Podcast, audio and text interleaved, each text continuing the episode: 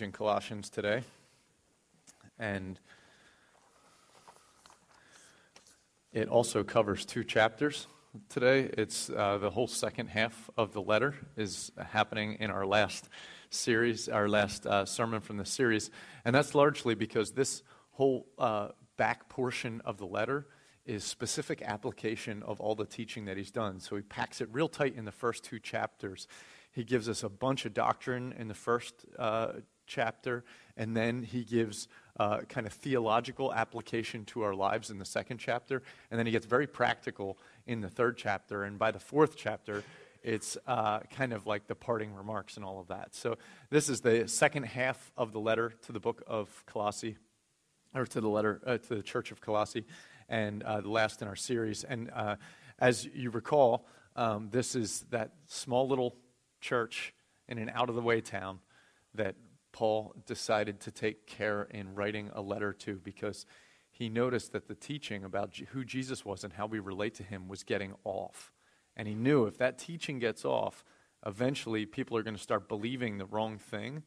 And they might still have a semblance of Christ, Christian doctrine, but they won't have the life that flows from Christ.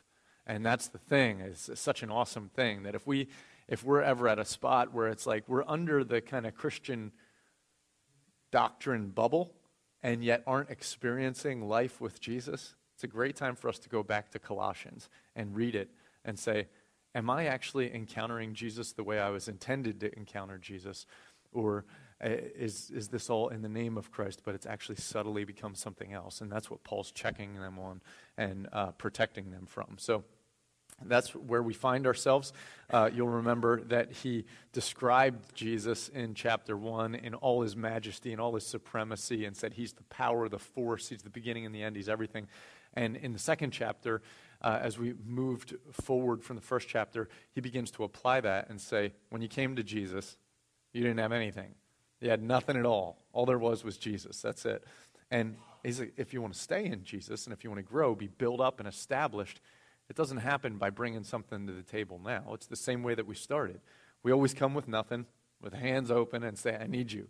I need you. You're everything. And so that gospel, the gospel of He took care of us, He died for us, He was risen for us, that God dependence of we come empty handed is life. That's not just the entrance into the kingdom, and then from there on out, we have to man up and figure out how to be good Christians. It doesn't work that way that we work out our salvation with fear and trembling. And what that means is that gospel, the power of the gospel, the power of God unto salvation, is when we get on our faces before God and say, I have nothing, Father. Jesus, you did it all, and you did it all to bring me into the kingdom, and you'll do it all to keep me in the kingdom today. And we learn to live in that place of dependence. That's what Paul has said so far in the book. Then, at that point, he transitioned into some really practical stuff, and that's what we're going to talk about today. So join me in prayer, and we'll get into chapter 3.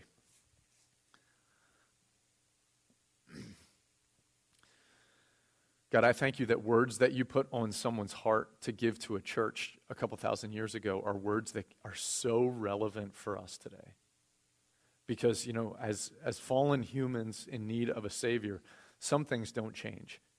You know, yeah, there was no internet back then, and uh, people weren't driving cars, and there wasn't electricity.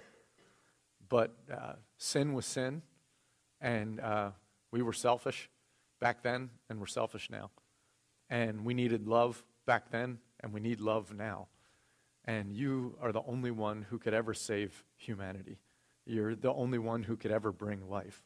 And so we ask that that same message uh, of, uh, of Paul to the church in Colossae would be completely imprinted on us today. And we ask it in the name of Jesus. Amen. If you've ever been stuck in a negative mental pattern, some sort of detrimental negative pattern, or some sort of lifestyle behavior, and you've tried to break free from that, uh, or you've watched someone do that successfully, if that happens successfully, there's a moment in that whole journey where something happens. The momentum shifts. You kind of make it over the hill. So uh, if you watch a child who thinks that they can't study, say, I'm, I'm not a good student, I'm not smart, I can't study, I'm, I'm no good at school. And they keep getting grades that, that reflect that, and, and they're just kind of stuck in that, uh, no, I'm no good kind of mentality.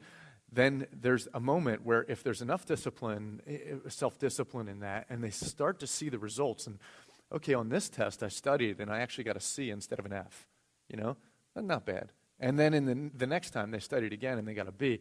And then there's that moment where they actually get a really, really good grade, and their parents get extremely excited. And the kid starts to think for a second and say, wait a minute, I don't have to be that person who I thought I was, who wasn't smart. Instead, if I'm working and I'm applying and I'm going after this, I can actually do this. It might take me a little more effort than the person next to me. It might be hard, but I can actually do this. And something shifts in the way that child views themselves and, and, and as far as what they view as possible. This is the same thing when people are caught in addictions. When people are caught in addictions and they've been struggling with this addiction and they're kind of in this place where they're hopeless about it because they kind of see themselves as one who can't push past it. And it's just too hard, it's too overwhelming. But then there's that moment where this would have been a situation where I would have fallen, and I didn't. And that felt pretty good. And as we keep moving forward, there's enough. At, at some point, the person says, You know what? The fact that I can live free feels better than the fact that I could feel a quick high right now.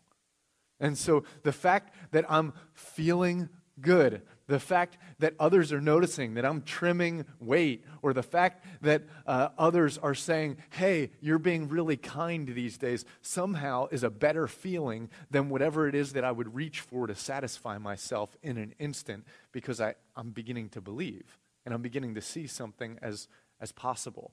And then you start actually really wanting to go the other direction. And what changes is the desire of the heart changes. So instead of just constantly saying, I really, really want this, but I'm not going to do it. Or instead of that child saying, I really, really don't want to study, I just want to play video games, there's a moment where it's like, I really, really want a good grade because I like being a person who can succeed. And so, even though I'd still want to do this thing here and not study, there's a bigger prize. And I believe it's possible. And the motivation grows, and there's something available. This is a little bit what it is, the way that Paul is describing right now what's possible for the church in Colossae. So if you turn, turn to chapter 3, you can see he's just said, all there is is Jesus. You don't have to work to be, your, your traditions aren't what make you impressive to God. Your observation of the law isn't what makes you uh, impressive to God. Your uh, spiritual knowledge isn't what makes imp- you impressive to God. All there is is Jesus and what he did on the cross. And if you can lose yourself inside of Jesus, then you can know that you can be redefined in your own eyes as far as who you are. And then he starts off just like this in, in chapter 3. If then you have been raised with Christ. And of course, the assumption is that you have been raised with Christ. That's what the whole teaching has been about. That if you're a believer, you no longer live. There is no life. All there is is Jesus. You are now in Jesus. And he's saying, if you are actually alive in Jesus, if that's the reality, if that's how, if that's, if you say you're a Christian and you've been raised with Christ, if that's true, then seek the things that are above where Christ is. If you have an NIV, it probably says, set your hearts on things that are above. And, uh, and basically, what it's saying is your desire, your yearning, your seeking, the thing that you're hungering for, it's time for it to switch based on seeing who you actually are. And so that child who, who I don't want to study, I'm not smart, it's not worth it, I don't want to study. What if you were brilliant? What if you knew that you were brilliant? And, and that you could get great grades, you know, well, then maybe you would want to study in order to do that a little more. What about the person who's struggling? I have this addiction to food where I'm constantly reaching to food. And it's, what if that wasn't defining who you are? What if you were a disciplined person? What if you actually felt good and vital and alive in, in being healthy? Then it would change how you felt in that moment. And what Paul's saying is if you are alive in Jesus, all of the lesser things of this earth, don't worry about them. Begin to seek the things that are, of, that are above, they're going to actually satisfy you. You don't have to feel like, you know, the kingdom stuff, the God stuff, I know it's there, but I don't really want that. I want this stuff. And there's that tension. And he's saying, you need to remember who you are now. You are in Christ. And if you're in Christ, you can be satisfied with the things of Christ. And then he goes on and uh, he says, Seek the things that are above where Christ is, seated at the right hand of God. And then he says, secondarily, you have to set your minds on things that are above, not on the things that are on earth. So when I don't see myself as alive eternally in Christ, it's really easy to try to satisfy myself with earthly things in the moment. But what he's saying is there's a there's a deeper level of satisfaction uh, from the very core of who I am, all the way out to the extremities, my fingernails. From my spirit to my fingernails, I can be fulfilled in God. And if I believe that I'm awake in God, then I have to begin to, to, to okay, okay, I'm going to hunger and thirst for something different. And he says that's a controllable thing.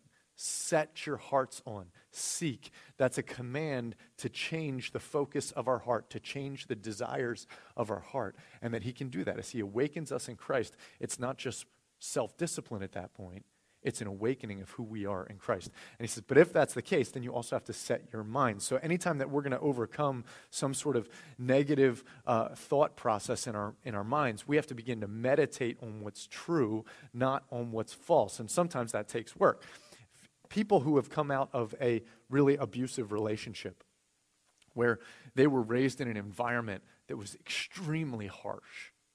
Or maybe they were in a country where there was no freedom at all and it was very oppressive. When emancipation happens, when the bondage is broke, broken free, and that child who was in that abusive environment is rescued and is brought out. I have uh, so, uh, some friends right now who um, they serve with an organization called Zoe in Thailand. And what they do is uh, he's a, he was a detective here in the States, and he's over there working with the Thai police to rescue people, uh, rescue children out of brothels and out of other situations where they've been trafficked. And so he's freeing these uh, children who are slaves. His wife, on the other hand, works back at the compound where they bring the kids to. And when they bring the kids back to the compound, there's this whole thing that has to happen where they have to retrain the way the mind of the child works. First of all, they have to train them in all sorts of basic things that they were never brought up in because they didn't have parents to, to train them. But secondarily, they live in an environment of fear. They live out of that environment of, of abuse, and they have to learn what it's like to be free. They have to learn how to think differently and to think that certain things are available that weren't available before. Just busting the chains off of someone's arms doesn't make them free internally. That makes them free externally, but it takes a long time to change the mindset into a mindset of freedom. And uh, when, you know, when, when uh, they first started figuring out through the calculations uh, a couple thousand years ago that the earth was probably round, and it wasn't necessarily flat. It took a really, really long time for navigation, nautical navigation, to actually come to terms with that reality. Even though they were like, we're pretty sure the Earth's round, it was like they were still afraid that they might drop off the end because they're, they're, they're actually, it took time to get the mind to actually begin to process that. And in the same way, for that child who's been abused, they might now be in a relationship with someone who really loves them and really cares for them, but they're so used to the abusive relationship that they can't be healthy in that relationship because they're still stuck in that frame of mind.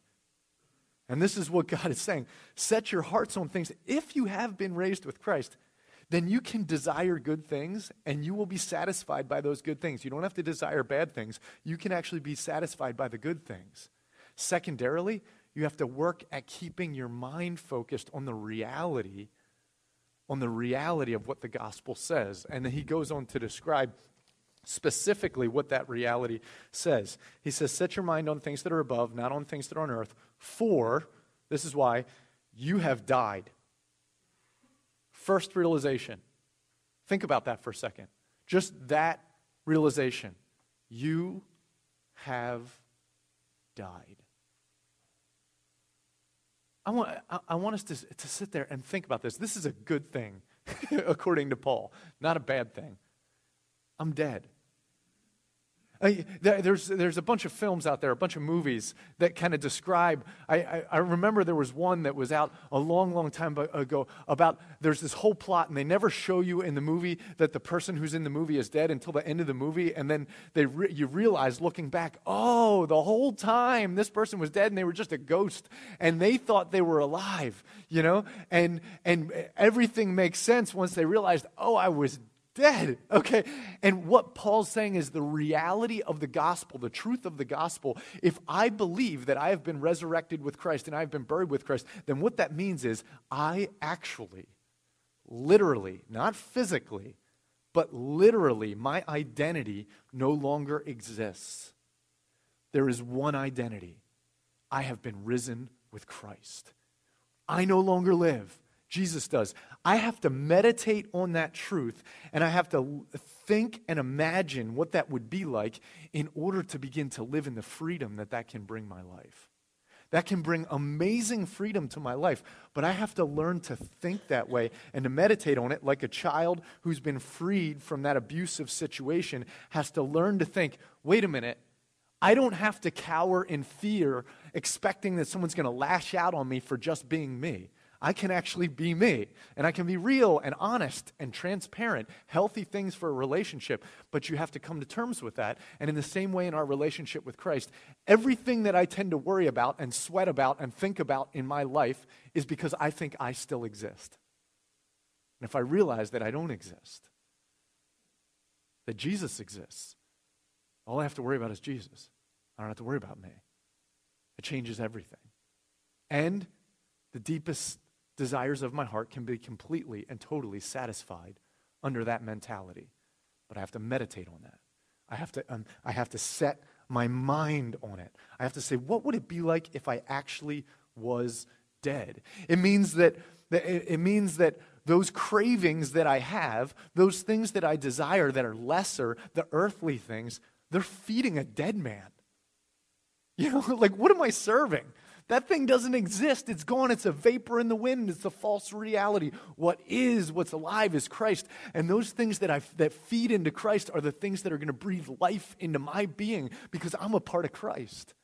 And so the things that would feed into Christ feed into me. And if I feed into that, and if I focus on that, there's life and there's vitality. And I love how this, how this kind of closes it out here. It says, um, verse 4 or verse 3 and 4 For you have died, and your life is hidden with Christ in God.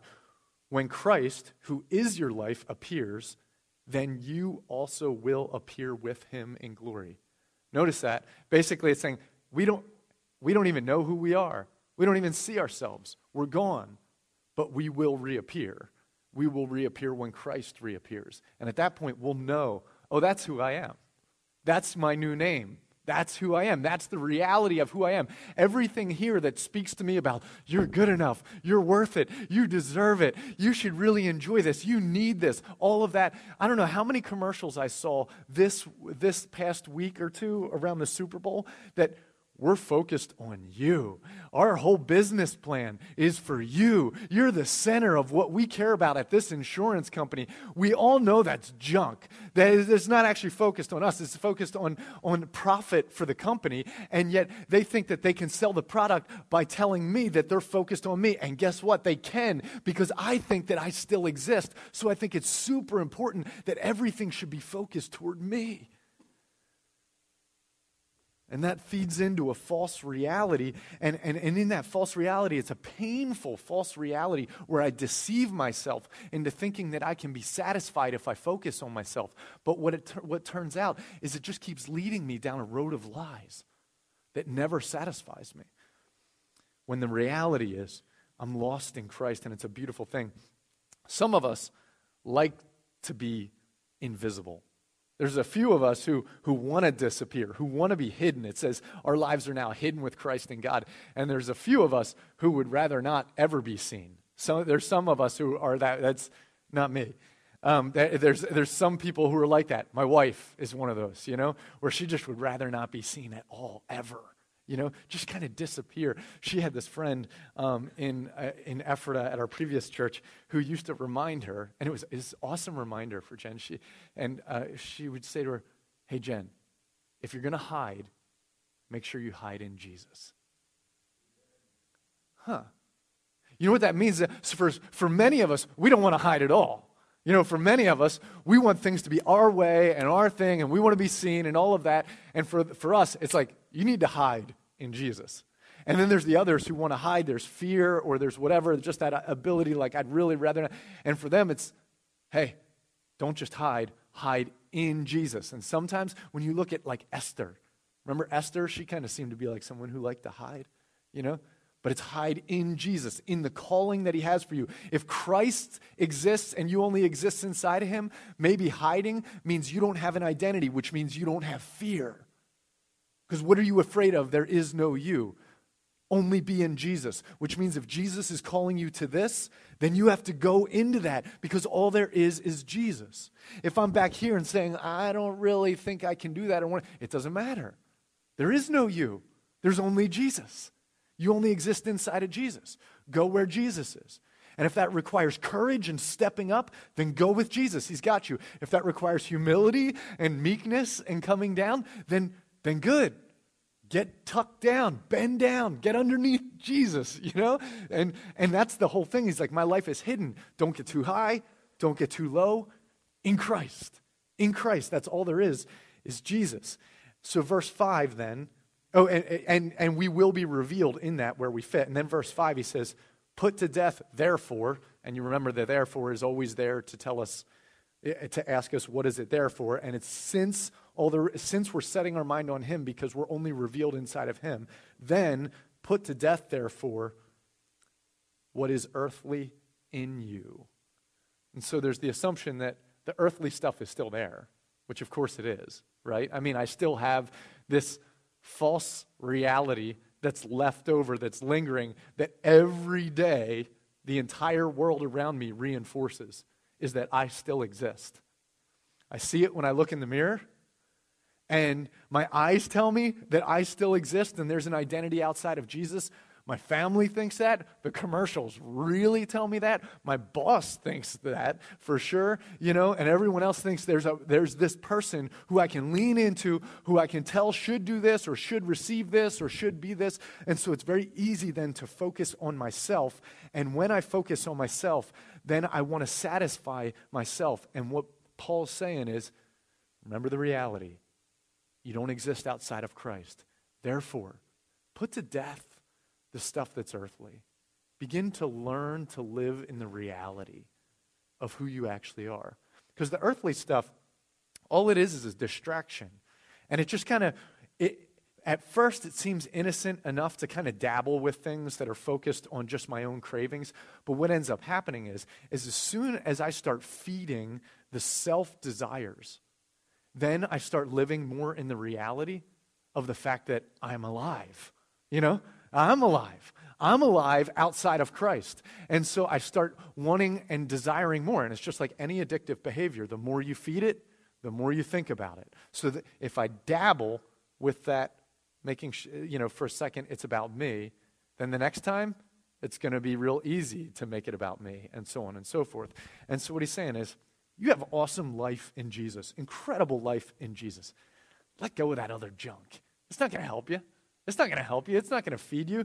And so he names it. You know, he talks about uh, the things here. He says sexual immorality, trying to find satisfaction through intimacy or through some encounter, impurity, passion, that might be uh, vengeance or anger in that way, or evil desire, and covetousness, materialism that wants what they have, and all of that. And he says all this stuff is idolatry, is what it says, which is idolatry, verse 5. It means that I'm making that stuff my God because that's what's going to satisfy me. And so the question is, what desire am I feeding? The reality or the false reality? The false reality is when I satisfy myself with things of this earth. The true reality is when God is my satisfaction. And so I set my heart on Him and I set my mind on Him. On account of these things, verse 6, the wrath of God is coming. God is a jealous God, and He won't allow us to stay in a place of idolatry forever, and He will cleanse.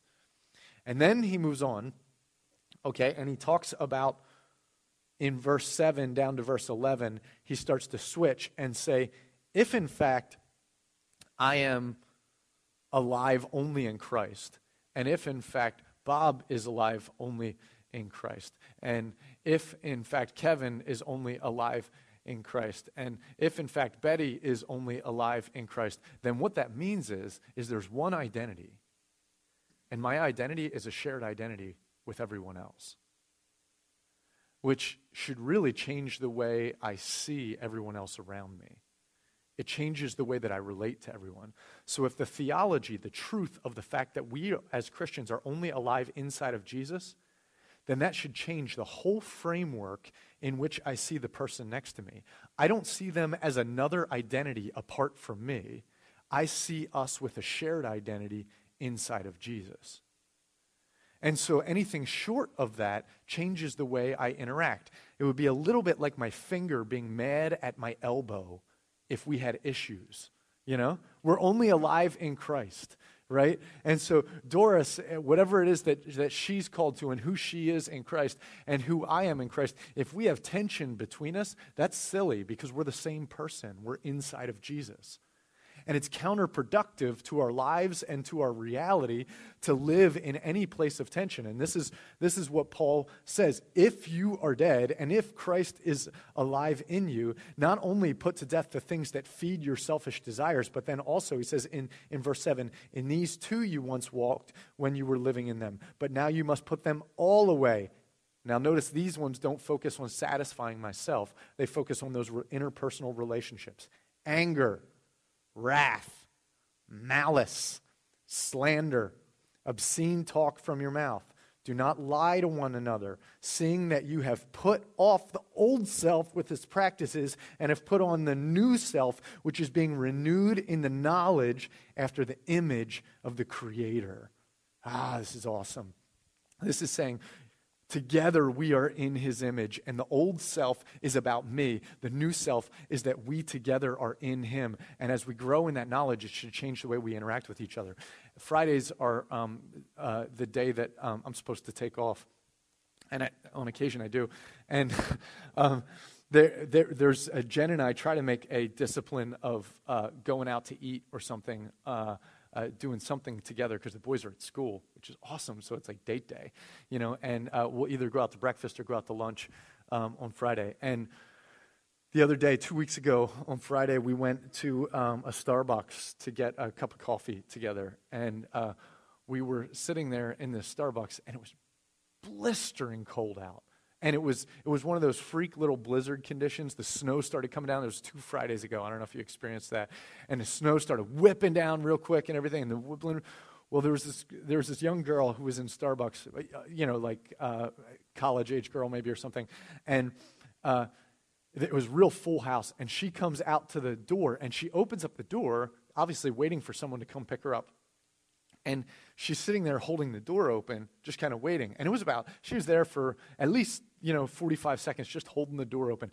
And the wind is whipping through. It was like a wind tunnel in Starbucks. And finally, some lady behind me was like, honey, are you going to leave the door open or what? You know?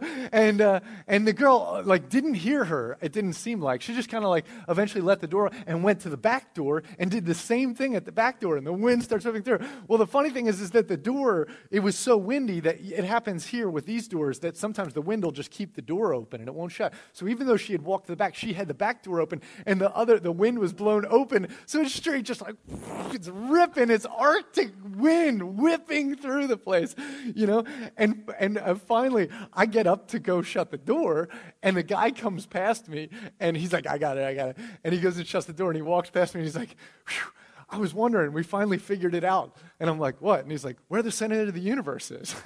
and I was like, Oh, wow. and what he's saying is, of course, is this girl uh, thought that the center of the universe was her and that everything revolved around her and completely oblivious to how she was affecting everyone around her. And the whole point of the book of Colossians is this, is that Jesus is the center of the universe. And that if I get outside of that, it completely changes the way I interact with the world and the way I interact with you and the way we interact with each other is that when I think I still exist, when I think I'm the center of the universe, you do something to disrespect me?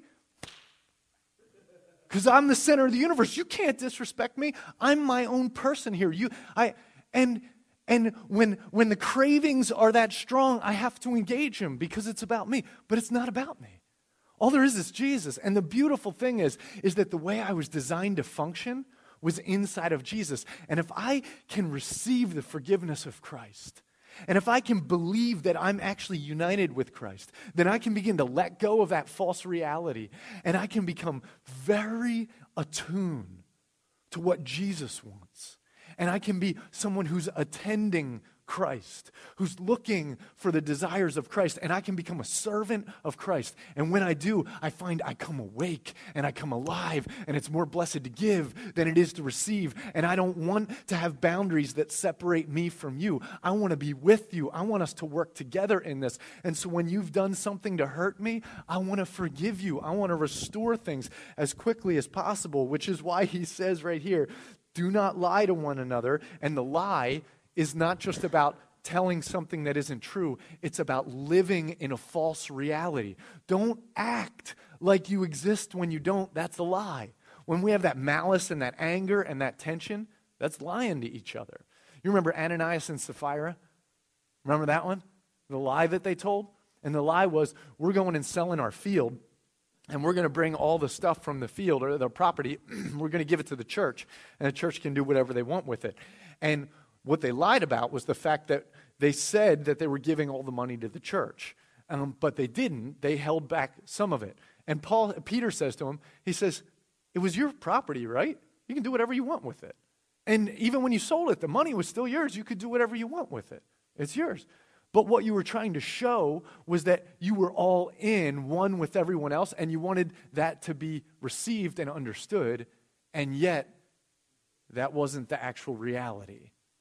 And you're making a liar of God in that thing. Because now everyone around who's hearing the name of Christ and saying the church is one together, when we act and say, when we say that we're one, and yet we act very different than that, then there's a there's an inherent hypocrisy within the church that is not about the name of Jesus and it doesn't glorify him. Instead, it glorifies me. Me. And so this is that's that's living in a false reality, which is why he ends that whole thing by saying this in verse 4. Here there is not Greek and Jew, circumcised and uncircumcised, barbarian, Scythian, slave or free. There is just Christ that, but Christ is all and in all. And so uh, there's all the, all the divisions that we have you know, all the natural barriers that we s- set up that, that separate us. You know, there's this nationality or that nationality, there's this age demographic or this generation. There's, you know, in Galatians, Paul has a very similar phrase where he says there's neither male nor female, slave nor free, the gender divide. You know, all the different things that identify who I am. Whatever my Facebook page says I am, I'm a guy who's this old, who does this or who does whatever. We identify who we are apart from everyone else. And he says it's all lie. It's all lie. All there is is Jesus. All the things that we would say separate us and divide us, they don't divide us. What there is is Christ. It doesn't mean that those things, those, those things that are distinct and unique about us are unimportant. Oh, they're, they're amazing. But they're the colors of the rainbow of Jesus' character. They have nothing to do with me and my own unique identity. It means that all of those things are inherent within Jesus. And it should reveal the glory of God that when you are uniquely designed the way you are, and I'm uniquely designed the way I am, when we come together in the common shared identity of Christ, what it does is it puts on wonderful display who Jesus actually can be and who he is, you know, when, when we live together in that. And uh, that's, an, that's an important kind of discussion for us to have because those sort of distinctions right now are distinctions that in our world have become a really, really, really big deal when it comes to gender distinctions, when it comes to sexuality distinctions, when it comes to all these different things. Those things right now are distinctions that we as a world use to personally identify ourselves apart from other people. And it's all a reality, or it's all a false reality. All there is is Christ. What honors Christ reveals Christ. What doesn't honor Christ doesn't reveal Christ. And all of the diversity among us can be beautiful inside of Christ. All the diversity among us is tension outside of Christ. And so here we go. Uh, this is where he says um, what it should look like. In verse 12, he says, Put on then as God's chosen and holy and beloved. If you are loved and you are cared for and it's all good, then this is what it should look like compassionate hearts, kindness, humility, meekness, patience, bearing with one another.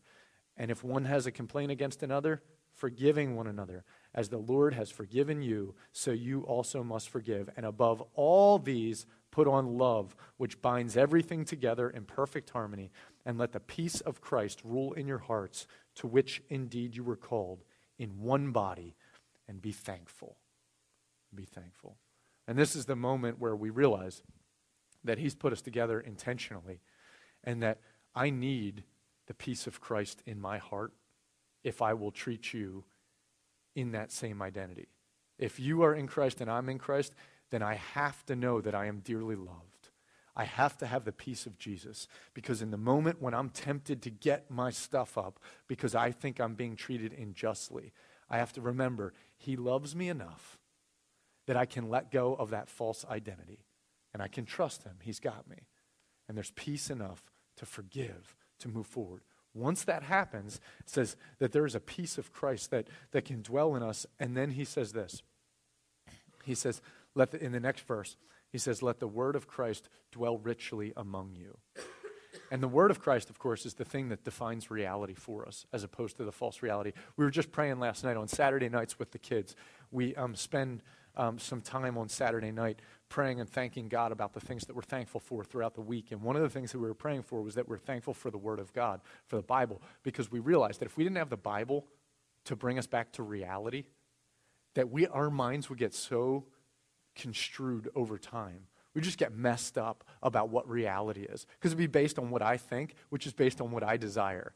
But when we look at this thing, it tells us what the truth is, regardless of what I desire or regardless of where I'm going. And so, what he's saying here is once we're at the spot where the peace of Christ is ruling in us, and we can actually care for each other, be compassionate and forgiving, then there's a moment, and this is the big moment that Paul hopes for. Because remember, what's happening to the church in Colossians, in Colossae, is that there's the false teaching that's happening, and he wants them to be protected from that false teaching. And he's like, if you guys stay connected to each other because you're trusting in Christ and Christ alone, and if you can stay connected to each other, then the Word of God can dwell richly among you.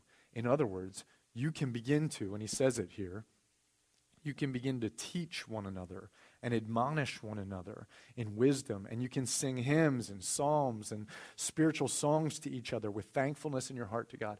Have you ever noticed that sometimes it can be really difficult to speak truth to another person, even if it's really helpful for them, because it's like a, an affront to the pride?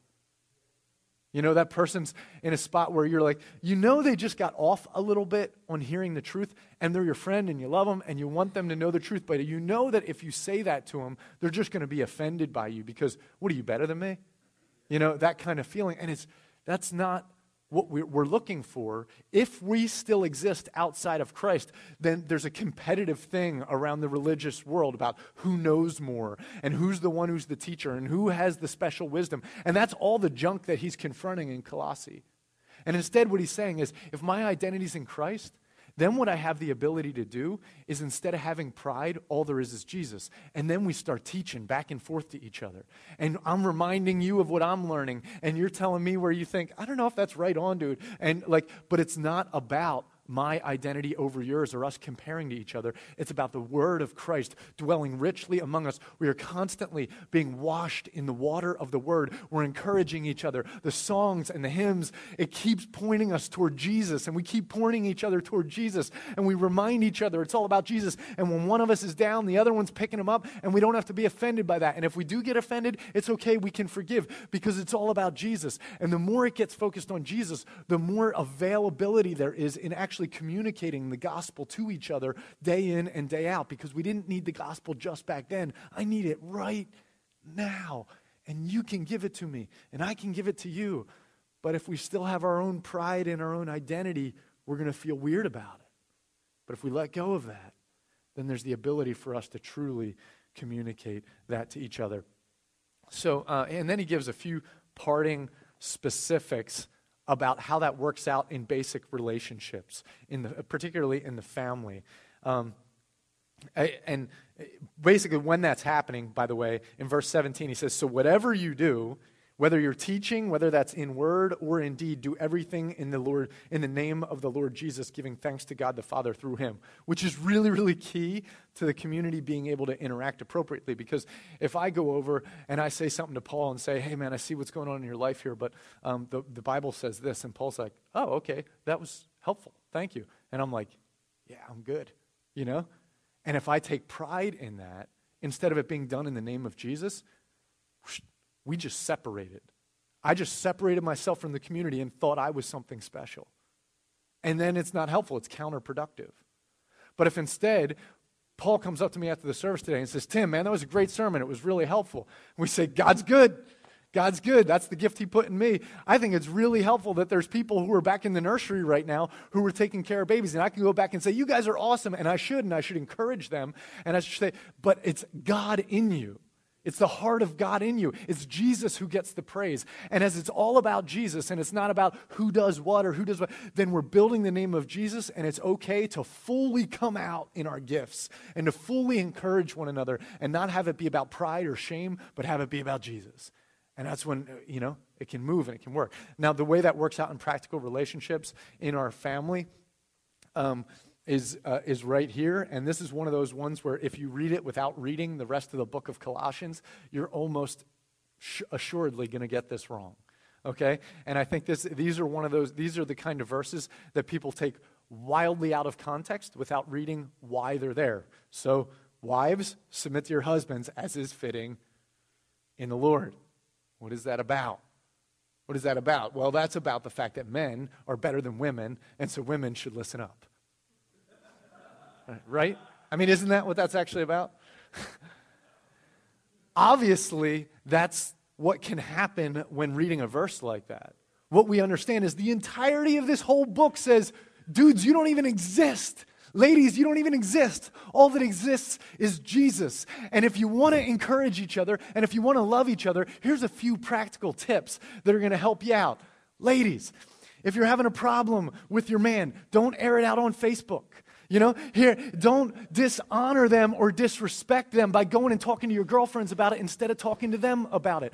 Submit, come under, uh, show respect and honor in this way that helps feed that thing that's the insecure, weak spot in the dude that doesn't always feel the security of manhood. Be sensitive to that thing. You know, encourage, instruct. Don't, we're not saying that he can handle it. We don't submit to the husband in the sense that he can handle it, so I just do whatever he says. What it is, is be respectful. Why? Why?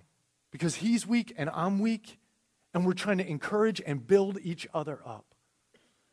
And we trust this. Not that he can handle it or that I can handle it. He's not the one who can make my life better. Jesus makes my life good because my life is only in Jesus. So I honor Jesus by the way I honor him. And then he flips it, right? And he goes the other way here. And he says, Husbands, love your wives. Do not be harsh with them. How tough is it when you come home from a day at work and you have felt disrespected? You felt like people have expected more of you than you can actually accomplish. And so there's that tension in your life where you always want to feel like you did a good job, and yet you can't actually do a good job. And there's that craziness at work where people are acting this way and that way, and you can't get past it, and things aren't working out right. And then you come home. And then you come home, and there's that moment when you come home, and it's just very easy to project all of the frustrations that you have from out there onto home life. And it's an easy target. Very easy target where it's like, at least you guys should be getting it right. This is my domain here at home. You know, here I can control it. Out there I can't, and I got to submit to things I should. But here I can control it. And then you project that on the home life. And what it's saying to, to husbands is don't be harsh with your wives. It's not on them. And secondly, in, in verse 21, it says, Fathers, do not provoke your children lest they become discouraged. Same thing. Don't, don't nitpick. Don't get harsh with. You know, we're leading and guiding, and, and that's very, very difficult. But all that's going on inside of the guy is that all the frustrations that are being pent up have to do with the fact that I still feel like I have my own identity. And I don't. I don't. And I don't have to worry about who I am and how good I look to the world or to my wife or to my kids or to anyone else or how satisfactory my life is or what I've accomplished or what I haven't. I don't have to worry about it because Christ accomplished all of it. And Christ can make everything right. And Christ can fix the problems that I can't fix. And instead of being angry, let the peace of Christ rule in my heart. Since, as members of one body, my wife and my children and I are all called. And we're together in this. It's a very difficult thing. Starts set your hearts and set your minds on things above. That's not just a do it this way, it's a when I learn to live in the reality of who I am in Jesus, it changes how I live here. Okay? And then yeah, there's a few other practical ones before we leave, we'll cover. And that's just children, obey your parents in everything, for this pleases the Lord. It doesn't matter if, you if you think your parents are nuts and they don't know what they're talking about. It doesn't make any stipulations. You know, it doesn't say that. All it says is if you want to honor the Lord, if you want to trust Jesus, don't worry about your own unique identity. Don't get all like bigger than you. You're still a child in your parents' home. Honor them, obey them, because God is the one who takes care of it. He's the one who's got you. Trust God with that. It goes on to bosses and it goes on to workers. This one for workers. If you work under a boss, this is for bond servants, but just if you work for someone else, listen. Verse 22 Bond servants, obey in everything those who are your earthly masters. So do what you're, what, what you're supposed to do at work, but listen, not by way of eye service, not just to look good, and not as people pleasers, but with sincerity of heart, fearing the Lord. This is a big, big deal. Where do we look for validation? Not from our boss, not from our coworkers, not from our neighbors. We don't look for validation from anyone else. We work hard, but we work unto the Lord. And that's exactly what he says. He keeps going. He says, Whatever you do, work heartily as for the Lord, not for men, knowing that from the Lord you will receive the inheritance as your reward. You are serving the Lord Christ. For the wrongdoer will be paid back for the wrong he has done, and there is no partiality. Inside of God, he sees it all work for Him. And when you do, that doesn't mean that we say to my boss, like, oh, I don't really care about you. I'm just working for God over here. No, no, no, no. It means I'm going to I'm going to do the best I can for you as unto the Lord. I'm going to work to do the best I can. I'm not going to compromise my morals or my family or any of that stuff, but I am going to work hard and I'm going to expect God to bless when I work hard for you. But it's not going to be because I need your approval or need others to look at me to think I'm. As a matter of fact, everyone else might get mad at me for doing this, but it doesn't actually matter because I'm trusting God and I'm following His way for my life, which means I'm going to trust Him and I'm going to do what I need to do, and it doesn't matter what anyone else thinks. Amen? And then it says this if you're in the position of power, if you are the master, in verse, uh, chapter 4, verse 1. It says, Listen, treat them, treat your slaves or your employees, they're not slaves, justly and fairly. No, notice what it does not say. It doesn't say give charity and compassion. Justice and fairly. Why? Because you have a master too. We're all under the same master. In other words, this don't ever act like your employee is less than you. Don't ever act like the person who you have more than is somehow less of a human than you are and less important than you are. We are all the same in the eyes of Jesus. And so, if we are the person who's there in the middle of the night cleaning the building, or we're the CEO of that organization, in the eyes of God, we have the same boss. And so, I better be able to look at that person and think that if I'm in their shoes in Christ, or I'm over here leading in this way in Christ, we are the same. And I better hope that, that I can treat them the way I would want to be treated if I was in that situation. I don't need charity or handouts as if you're something better than me. What I need is for you to treat me humanely as if I'm a human with dignity like you are. Right? All right. All of that is because we are in Christ and we are not outside of Christ. And all of it is brutal and difficult to actually live in, which is why Colossians 4 2, the next verse, is one of the most important verses in the entire Bible. And it tells us how we do it. There is one time in the entire New Testament that the word devoted, this says continue steadfastly. But in, if you have NIV, it says devote yourselves to prayer. It's the one time that word devoted is the actual word. There's one time in the entire New Testament where this word devoted, to give yourself wholeheartedly, completely to one course of action, is used as a command for the entire church. One time, and it's right here. If there's one thing we're to give ourselves to, devote yourselves to prayer. Why? If I want my heart to be on things above, if I want my mind to be on things above, if I want to live in the reality with my brothers and sisters in Christ and in my family, if I want to live in that reality, it will not be by human effort. It will not happen. As soon as I have human effort, it's going to be about me. There's one way this happens. I dig into God with everything I got, and that happens in prayer. Devote yourself to prayer, saying, God, change my reality. Change how I see myself. Change what I want. Change the way I deal with them. Get my heart focused on them. Help me to show them dignity. Help me to live in the reality. I need to be in this spiritual reality with you. That's what prayer is learning to live in the spiritual reality with God as opposed to this physical reality that's based on my efforts. Devote yourself wholeheartedly. Give yourself to prayer, to know God, to walk with God. And when you do, it'll transform every other part of your life. Every other part. Amen? It's all about Jesus. It's all about Jesus. Do we have that, um, the statement on Jesus there at the end? We're going to read this together as our closer. You can stand with me. All right, we're going to say it together. This is our last time. We're not going to get to the hymn this time. Sorry. This will be our benediction and our closer. Let's all say it together. Jesus, the Creator who was before all, the Anointed One who was hoped for, the light of the world, the Teacher who is truth, the Lamb who was slain, the warrior who will win, and the King who has come. Jesus, he was born of a virgin. He taught the people he was killed on a cross and buried with the dead and is risen. He is eternally alive. Jesus, He created everything and holds it all together by the power of His Word. His shed blood ransomed people for God from every tribe and language and people and nation. To Jesus, is due all power and wealth and wisdom and might and honor and glory and blessing. Amen. God bless you. Go in peace. Have a great week.